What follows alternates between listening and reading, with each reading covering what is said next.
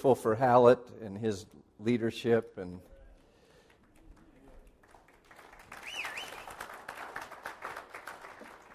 like in the English Parliament, here, here. He was threatening to play Alice's Restaurant if, if I didn't get up here quickly and kind of rescue him.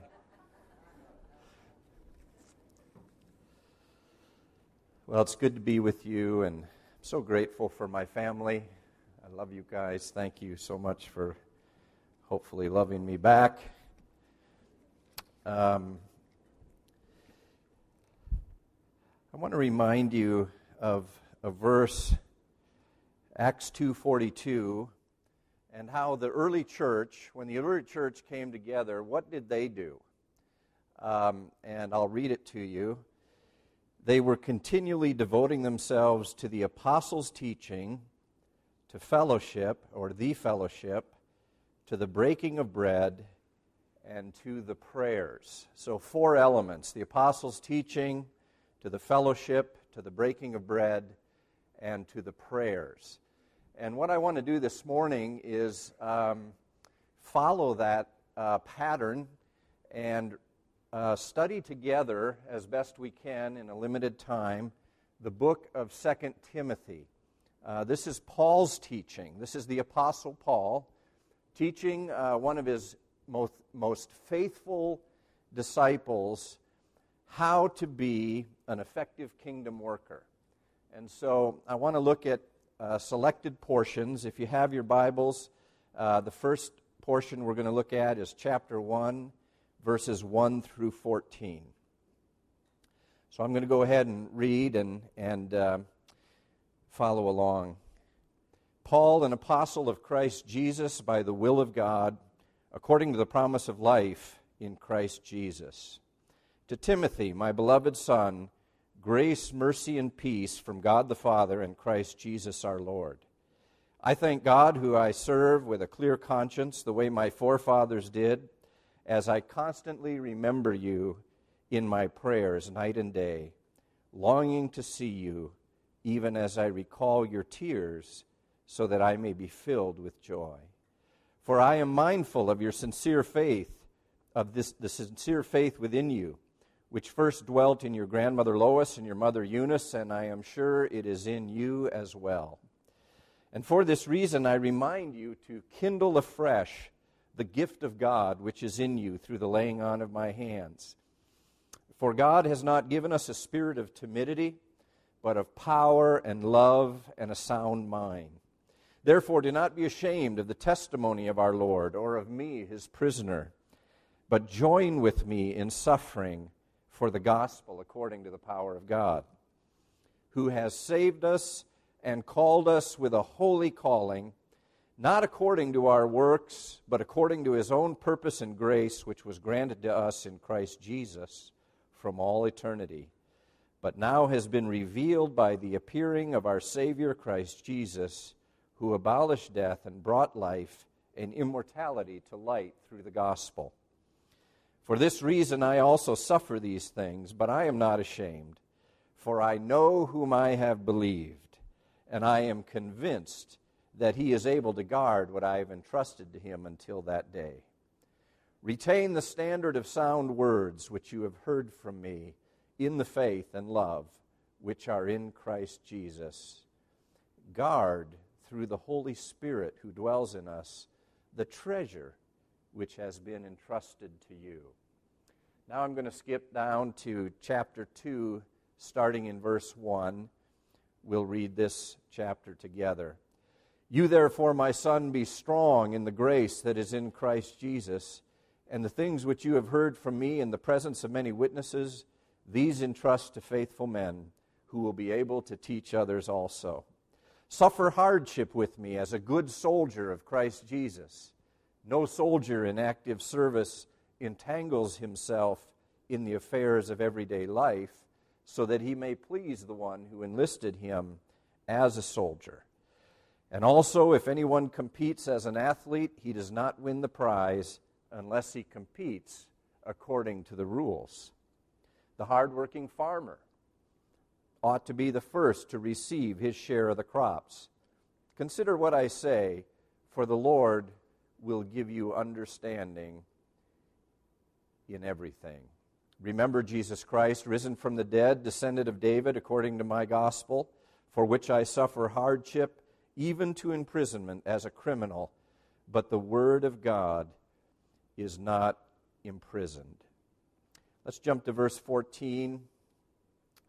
Uh, it's just tragic to skip any scriptures, but forgive me. Remind them of these things and solemnly charge them in the presence of God not to wrangle about words, which is useless and leads to the ruin of hearers. Be diligent to present yourself approved to God as a workman who does not need to be ashamed, handling accurately the word of truth. But avoid worldly and empty chatter, for it will lead to further ungodliness, and their talk will spread like gangrene. Among them are Hymenaeus and Philetus, men who have gone astray from the truth, saying that the resurrection has already taken place, and thus they upset the faith of some. Nevertheless, the firm foundation of God stands, having this seal The Lord knows those who are his, and let everyone who names the name of the Lord abstain from wickedness. Now, in a large house, there are not only gold and silver vessels, but also vessels of wood and of earthenware, and some to honor and some to dishonor. Therefore, if a man cleanses himself from these things, he will be a vessel for honor, sanctified, useful to the master, prepared for every good work.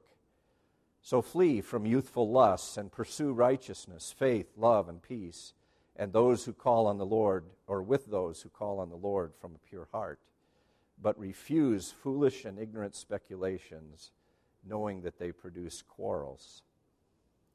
And the Lord's bondservant must not be quarrelsome, but be kind to all, able to teach, patient when wronged, with gentleness correcting those who are in opposition, if perhaps God may grant them repentance, leading to the knowledge of the truth, and they may come to their senses and escape from the snare of the devil, having been held captive by him to do His will. In chapter 3, I'd like to read just verses 10 through 17. But you followed my teaching, conduct, purpose, faith, patience, love, perseverance, persecutions, and sufferings, such as happened to me at Antioch, at Iconium, and at Lystra. What persecutions I endured, and out of them all the Lord delivered me. And indeed, all who desire to live godly in Christ Jesus will be persecuted. But evil men and impostors will proceed from bad to worse, deceiving and being deceived. You, however, continue in the things you have learned and become convinced of, knowing from whom you have learned them, and that from childhood you have known the sacred writings which are able to give you the wisdom that leads to salvation through faith which is in Christ Jesus. All scripture is inspired by God and profitable for teaching, for reproof, for correction, for training in righteousness, that the man of God may be adequate, equipped for every good work.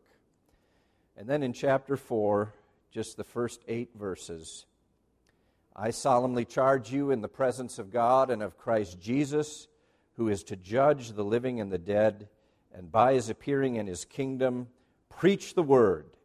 Be ready in season and out of season.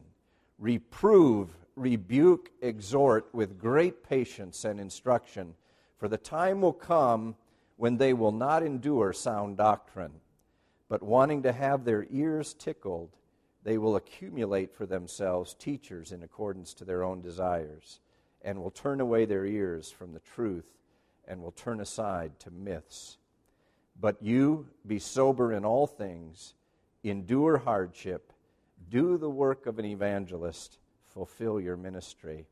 And then Paul talks about, in these last three verses, about he, how he knows he is at the point of his death. For I am already being poured out as a drink offering, and the time of my departure has come. I have fought the good fight, I have finished the course, I have kept the faith. In the future there is laid up for me the crown of righteousness, which the Lord, the righteous judge, will award to me on that day, and not only to me, but also to all who have loved his appearing. May God bless the reading of his word. I hope that as we have spent the time to do so, that um, it hasn't um, caused your mind to drift, but rather that you feel washed and refreshed and blessed by the reading of his word. So, what do you need to know about this book to kind of get a little bit of a handle on it? Well, first of all, this was Paul's last uh, letter that was written that's included in the New Testament. And it was written to Timothy. Timothy is the most mentioned companion of Paul in the Bible. Paul mentions a lot of disciples of, of his own, but Timothy is the most mentioned. Most Bible scholars think uh, that Timothy was a timid disciple because of uh, uh, 2 Timothy 1 7 that says that verse we read about. Um, well, I better, I better turn to it. For God has not given us a spirit of timidity, but of power and of discipline. So, uh, Timothy was most likely a timid man. He was also sickly in 1 Timothy 5:23, Paul advises him to use a little wine for his stomach and his frequent ailments. And then we also know from 1 Timothy 4:12 that he was young. Um, Paul says to Timothy in that letter, "Let no one look down on your youthfulness." So he was timid, he was sickly, and he was young, and yet he was a, a faithful uh, worker and disciple of Jesus Christ. This is also a book of lists. There's all kinds of lists in this book. Let me make you aware of some of them. For example, um, Paul uses a lot of metaphors and uh, word pictures to help Timothy uh, how to view himself. He says, You're a teacher. He says, You're a soldier. He says, Be a farmer, be an athlete, be a workman, be a holy vessel, and be a gentle servant. Aren't those great uh, pictures? Interestingly, he called Timothy his son, but he didn't exhort himself to see himself as a son of Jesus Christ. He, he gave him these other terms teacher, soldier, athlete, farmer, workman holy vessel and gentle servant.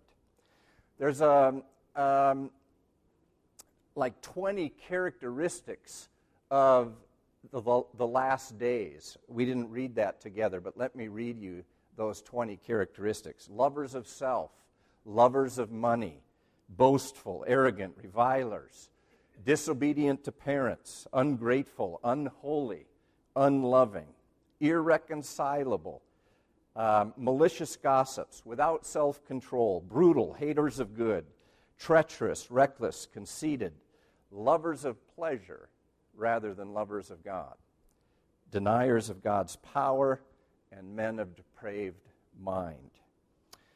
There's a lot of exhortations in this book as well. Listen to some of these. Kindle afresh the gift of God in you.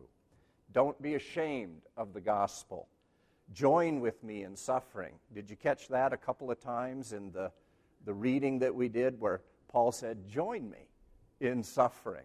Philippians 1:29 says, "For it has been granted unto you not only to believe in him, but also to suffer for his sake."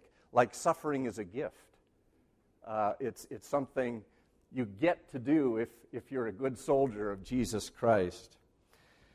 Guard the treasure, be strong. Be diligent to present yourself approved. Suffer hardship. Flee youthful lusts. Pursue righteousness, faith, love, and peace. Refuse foolish speculations. Be kind to all. Preach the word. Do the work of an evangelist. And then here's a short list of things to avoid entanglements. Isn't that a great word? Entanglements. That, that, that little word has been haunting me all week you know, as life hits me, I think, oh, is that an entanglement? Or is, or is this something I really should be okay with, you know? Um, worldly and empty chatter. Refuse foolish speculations. We're actually encouraged to avoid certain people, avoid men who deny the power of godliness. Avoid these men, and then avoid youthful lusts. So, in short, 1 Timothy is a combat manual. It's a manual for combat in the kingdom. And one commentator said that Paul was, in fact, saying to Timothy, This is a time of growing opposition, but of glowing opportunities. Isn't that good? Growing opposition, but glowing opportunities. So, the title this morning um, is How to Be an Effective Kingdom Worker. How to Be an Effective Kingdom Worker. And let's look at five ways, lifting just some themes from this book uh, by which we can be effective in the kingdom. First of all, I want you to note verse 14 of chapter 1. Guard, therefore, or guard through the Holy Spirit who dwells in us, the treasure which has been entrusted to you. Guard the treasure. Guard the treasure which has been entrusted to you. What is that treasure? What is that treasure? That treasure is the gospel. It's the gospel of Jesus Christ. That is the treasure that we've been given. It's the treasure that we are to hold most dear in our lives. Flipping over to Matthew 13, the kingdom of heaven is like a treasure hidden in the field, which a man found and hid and from joy over it, he goes and sells all that he has and buys that field. Again, the kingdom of heaven is like a merchant seeking fine pearls. And upon finding one pearl of great value, he sold all that he had and bought it. We have to remember that our greatest treasure is not success, our greatest treasure is not a happy marriage. Our greatest treasure is not the American dream. Our greatest treasure is not healing from illness. Our greatest treasure is not miracles. Our greatest treasure, the thing that we need to hold in our heart, is the gospel of Jesus Christ. Can you say amen to that? The gospel of Jesus Christ, when we preach the gospel of Jesus Christ, miracles follow. It's not the other way around. It's not the, way, the other way around. We need to focus in on that gospel of Jesus Christ and make that our most precious treasure. One thing I can't emphasize enough, I, I don't know if you'll remember me emphasizing this or not, but the gospel is not something we create. It's something we discover. It's something that has been delivered to us. It's a set of of beliefs, a set of truths, a set of reality that God has given to man, and it's not our right to massage it, to refine it, to adapt it, to enculturate it. The gospel is the gospel.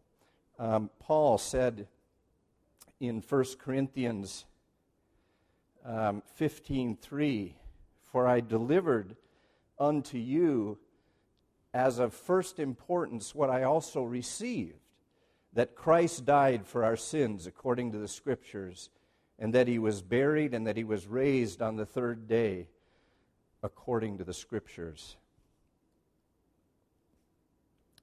Proverbs 4:23. Many of you could recite that verse to me. Who can say it?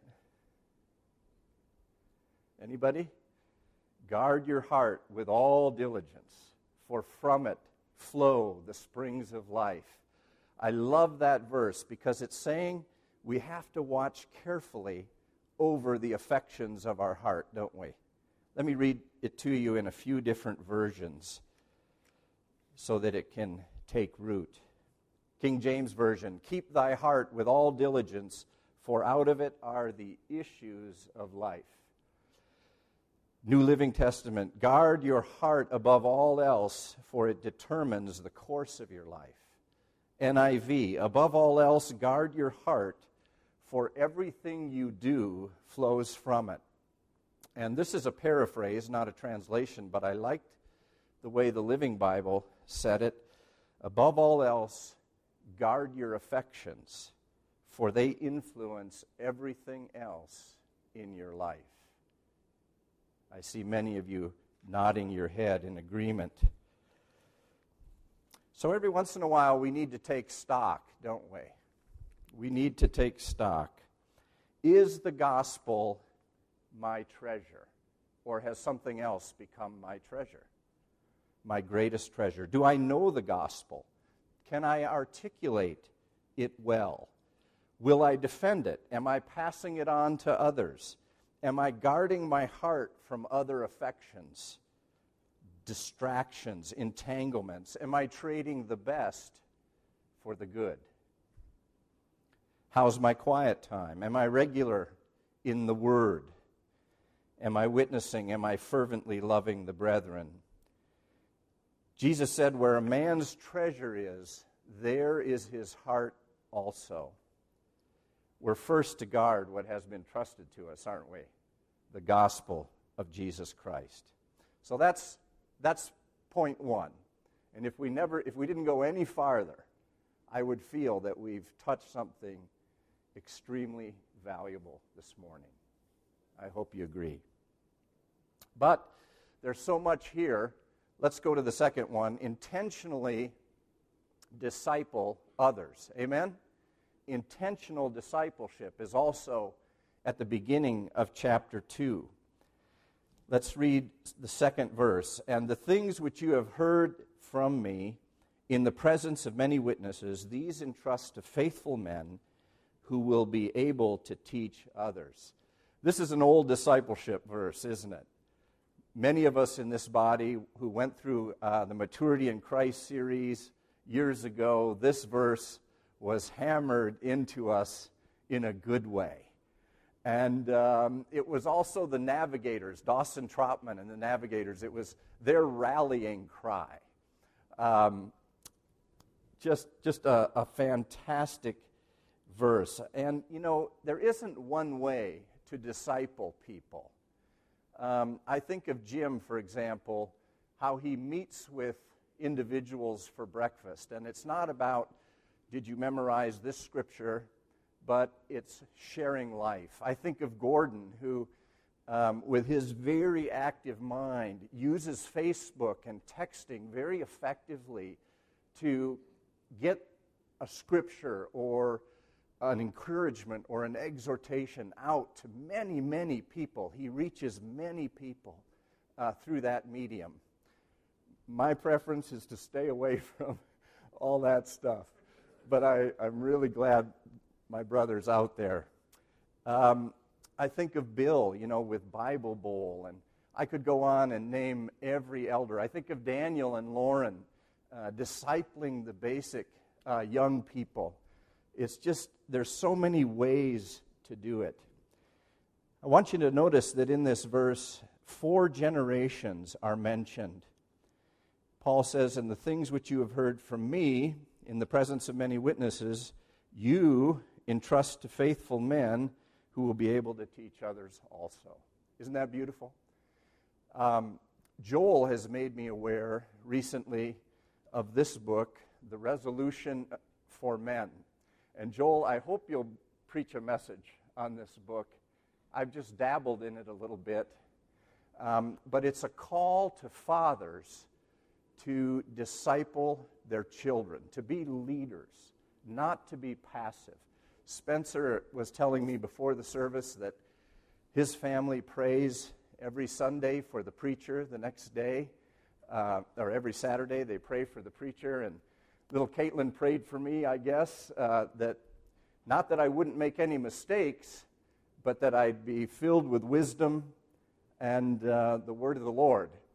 And I thought, oh, that's so wonderful. Uh, and then uh, my next thought was, maybe she doesn't have enough faith that I won't make any mistakes. But, but anyway, that's not important. I want to read um, just a couple of paragraphs from this book to challenge especially you young fathers or young men who will be fathers someday. This current generation of young men doesn't know what it means to be a man or to be mature, a mature, responsible leader or to be a strong and engaged father one day. Society is guiding men, excuse me, guiding boys to remain boys as long as possible, extending childhood into their 30s while forcing girls to become women long before they are ready. Instead of growing up, getting married, and courageously raising up the next generation, millions of young men are staying single, remaining emotionally and directionally dependent on their mothers, while becoming addicted to entertainment, pornography, and video games. And this is the line that really uh, says it powerfully. They want the privileges and rewards of manhood, but only the responsibilities and moral requirements of boys. So when they become fathers themselves, they don't know what to do and they feel extremely ill equipped. Just a couple more thoughts. At home, men are notorious for being oblivious to the huge leadership vacuum and their passivity creates. They don't realize how negatively their wives and children are affected by their lack of spiritual direction and leadership. Throughout history, men who lived incredible lives and left great legacies did it intentionally. They knew that men do not stumble upon integrity or accidentally find themselves being faithful to God. Passivity merely leads to futility. A man cannot be passive about what the scripture tells him to do for his family and expect to be found faithful to God in the end. He must see with spiritual eyes and realize that future generations are directly impacted by his daily decisions. Isn't that powerful? I want to I just want to say to you young fathers, if I could go back and do it over again, what I would want to do a lot more of is after the family dinner time open the Word of God and read some Scripture together and discuss it. I wish I had been more intentional. I expected my kids, largely, I expected them to catch it from my life, and thank God they did. They're all walking with the Lord, and I give Him the glory for that. But I wish I had been more intentional uh, leading my home in Scripture and prayer. So I want to challenge you young men to do that. Dawson Trotman, in his little book, Born to Reproduce, said this Man, where is your man? Woman, where is your woman? Boy, where is your boy? Girl, where is your girl? We have a beautiful example of this uh, 2 Timothy 2 2 when I think of Millard and Shirley. Uh, they invested their lives in Kenya and though they have no children of their own, biologically, spiritually, they have children and grandchildren and great grandchildren. And even now that they're fighting various physical ailments, God is opening a door in Rwanda for them. And so that's a beautiful example. And this is only one couple of many who we know we could lift out as examples. But Praise God. Intentionally disciple others. Number three, another important necessity, and I want to emphasize this one especially, stay with me, is adopt the mindset of a soldier. Adopt the mindset of a soldier. Suffer hardship with me as a good soldier of Jesus Christ. No soldier in active service entangles himself in the affairs of everyday life so that he may please the one who enlisted him as a soldier. And then Paul goes on and talks about an athlete and a farmer.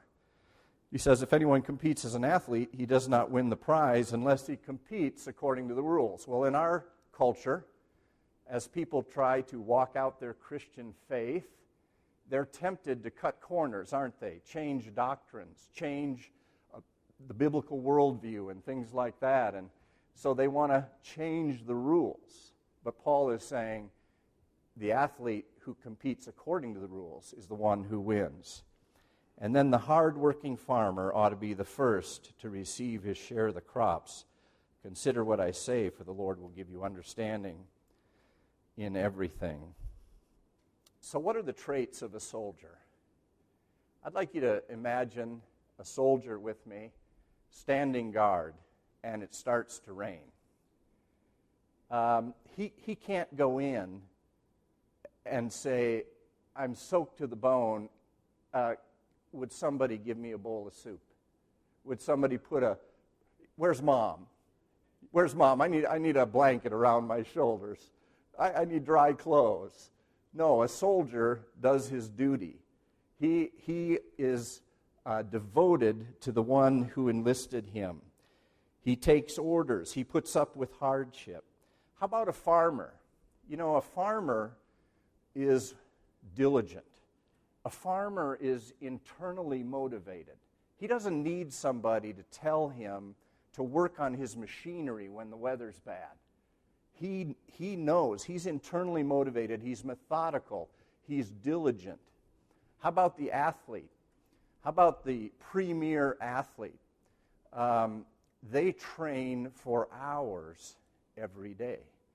They're focused primarily on one thing. And uh, they are disciplined and they compete according to the rules. If they're in the starting blocks, they can't, they can't get out ahead of the gun. Uh, they have to stay in their lane for the most part. So, athletes, these are great, great images. Now, I want you to look with me at Luke 17, verse 7 through 10, or I'll just read it to you. Which of you, having a slave plowing or tending sheep, will say to him when he has come in from the field, Come immediately and sit down to eat? Will he not say to him instead, Prepare something for me to eat, and properly clothe yourself, and serve me until I have eaten and drunk, and afterward you will eat and drink? He does not thank the slave because he did the things which were commanded, does he? So you too, when you do all the things which are commanded you, say, We are unworthy slaves. We have only done what we ought to have done. That's pretty hard. You know? That doesn't sit well with my sonship uh, heart. You know, uh, I want to come in from doing a good job and be rewarded. I'd like that, hot meal. I'd like, uh, I'd like somebody to acknowledge the good job that I've done. And I, I suspect that because of that trait in us that always wants to be rewarded, that Jesus felt it was important to say, take on the attitude of a slave, take on the attitude of a soldier.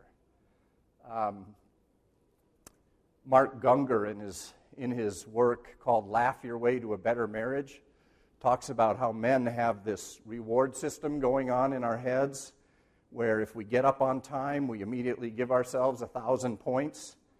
And, um, you know, if we brush our teeth, well, that's, that's another 2,000 points. And if we get out the door on time, that's another 1,000. And so we accrue points all through the day in our minds. We're rewarding ourselves. Um, you know, the worldly man gives himself a lot of points for not stopping at the bar on the way home, uh, going directly home to his family.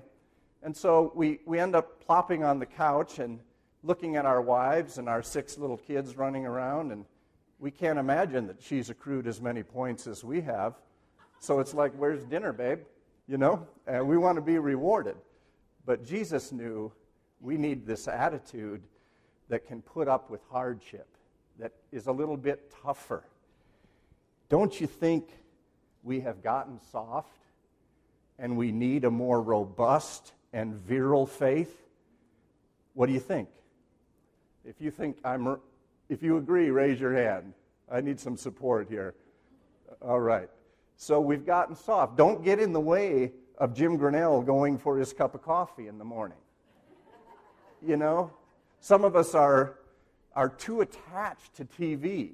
I better be able to see my shows or, or, or else, you know? Some of us are very attached to our schedules. In other words, don't upset my schedule. I have my bedtime, I have my this time and that time, and if you upset my schedule, oh boy, look out. So we need that tougher, more virile faith. 1 Corinthians 16 13 says, Be on the alert, stand firm in the faith, act like men, be strong. Isn't that a great verse? Isn't that a great verse? Be on the alert, stand firm in the faith, act like men, be strong.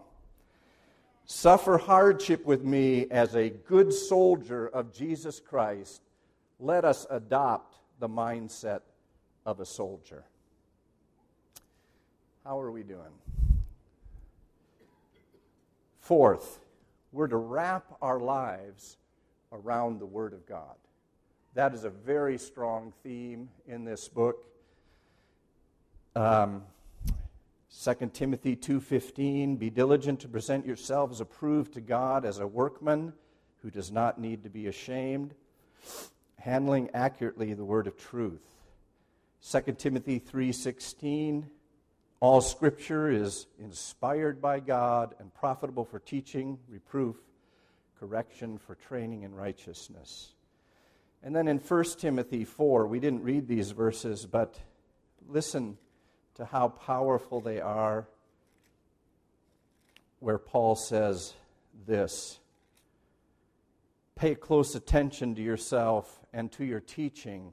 Persevere in these things, for as you do this, you will ensure salvation both for yourself and those for you. Take pains with these things, Paul says to Timothy. Be absorbed in them so that your progress may be evident to all. Jim sent Bill and, and myself an article this week about how the Presbyterian Church USA um, voted to, or not ordain, but to endorse same sex marriages in their denomination. A very sad development. And I was interested in how the arguments went for and against. Of course, those who were for uh, same sex marriage argued along the lines of civil um, civil justice, um, civil rights, and justice perspective. Those who argued against were, were particularly interesting to me. Listen to their arguments. One argued that the uh, American Presbyterian denomination would be, there would be division between the U.S. and the global mission partners. Another argued that we will lose churches.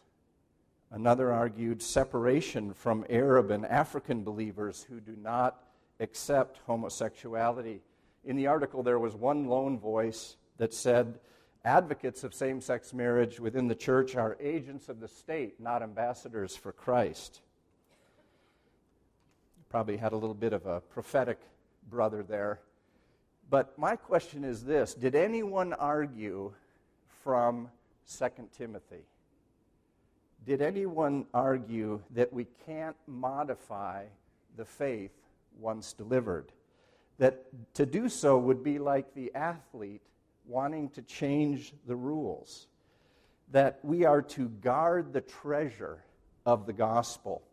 That we should not accumulate for ourselves teachers in accordance with our own desires. We may want to affirm same sex marriage because of our sense of justice and fairness.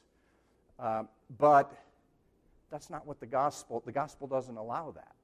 And so I wonder if anyone argued from these that we are to retain the standard of sound words, verse 13 says. So we need to uh, wrap our lives in the Word of God, don't we? To stay clear and sharp and maintain the truth of the gospel. Finally, we're to do the work of an evangelist. I love how that's worded. It doesn't say that we all have the gift of evangelism, does it?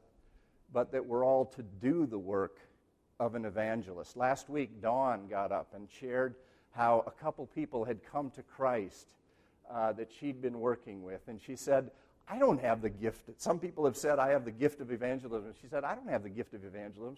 I just get involved in unbelievers' lives and, and talk about the Lord. And eventually they come to Christ. Once, when walking down a street in Chicago, the famous evangelist D.L. Moody stepped up to a man, a perfect stranger, and said, Sir, are you a Christian? And the man angrily retorted, You mind your own business, sir. Well, D.L. Moody looked him in the eye and he said, This is my business. Sharing the gospel, sharing our treasure, is our business. It is our business and uh, we need not to be put off. So let's pray for opportunities, for boldness, for a context, a relationship. VBS is coming up in two weeks. Here is a tremendous opportunity to be involved at a deep level or a, a little level. I heard from Hannah that Megan Failer has jumped in with both feet to do the preschool class and Hannah voiced, I'm not sure she understands what she's getting into. Now, gratefully, Hannah's going to be at her right, right hand. Myself, I am pounding sand, in a sense. I'm delivering sand to Megan's classroom, which I think is probably a huge mistake. But, but I will deliver the sand. 2 Corinthians 5 19 and 20 says, He has committed to us the word of reconciliation. Therefore, we are ambassadors for Christ, as though God were entreating through us. We beg you, on behalf of Christ, be reconciled to God. So, in conclusion, how can we be effective kingdom workers? You might want to write these down uh, if you feel that this was meaningful. First of all, guard the treasure of the gospel. That's point one. Point two is intentionally disciple others. Point three is adopt the mindset of a soldier. Four, let's wrap our lives in the Word of God. And five, do the work of an evangelist. I'd like to uh, close by praying uh, for all of us. Particularly, I'd like to start out by praying for the VBS workers, uh, everybody who's involved with VBS, um, that this would be a tremendous time, that some young people would come to Christ uh, and live a lifetime for Jesus Christ. I'd like to pray for us that if we're not involved, we would get involved somehow. And then I'd like to pray for those of us who might feel like, I'm not doing any of those things you know, any of those five things. I am a horrible, low life worm. Okay, so what do we do with that? Remember Brother Lawrence, how he would just say, Lord, without you, I can't do any better. We're just going to pray, we're going to change our mind, and uh, we're going to we're going to start looking for opportunities with a fresh start. So, would you stand with me and let's pray these, pray these things.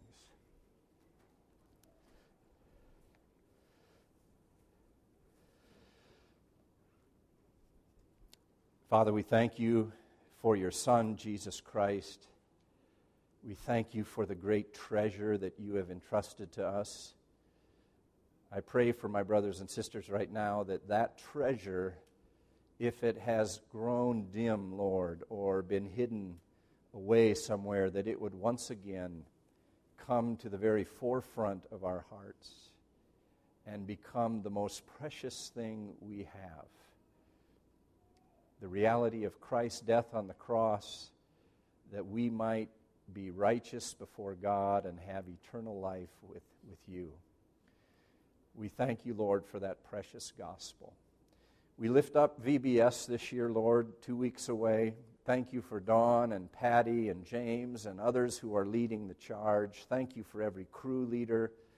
Thank you for the, the, the needs that are still out there on the board we pray that some of us would this morning meet those last needs, Father, that we might have a a participation in your gospel entering the heart of a young girl or boy and changing their life forever. Oh God, we pray that kids would get saved, that not just a few, but many kids would come to Christ. We pray for our own TCF kids who already know you, Lord, that they would see themselves as missionaries in the midst of their own people group, as it were. Father, bless this effort. And we just thank you again for those who are on the front lines. Pray for rich anointing, Father, and favor. We pray for stamina and perseverance, Lord. I pray that when Thursday and Friday roll around, there would be greater enthusiasm and greater energy rather than a desperation for the week to end. We praise you, Lord, and we bless you. Uh, give each crew leader, teacher, leader favor with the children that they have in their group. We pray for any discipline problems, Lord, that uh, you'd help us to handle that quickly and effectively for the good of the child and the good of the group. We bless you, Lord. Father, we do pray that we would guard the treasure of the gospel. We pray that you'd show us contexts in which we can disciple others. We pray, Father, that we would have a tougher uh, mentality, um, that of a soldier and a slave, where we can do the hard thing when it needs doing. Help us to, um, to uh, wrap our lives in the Word of God, Lord, and to be quick to do evangelism, to get in a good word for the Lord, to see where people are at with the Lord. those of us, Lord, who just feel like we're failing on every level, we ask, Father, for a fresh start. Help us not to be overwhelmed with condemnation. Help us simply to repent and to see where you would have us focus, where you would have us begin to work. I bless my brothers and sisters. I thank you for the family of God that you've given us, you've given me, and we uh, ask your blessing on this message in Jesus' name. Amen.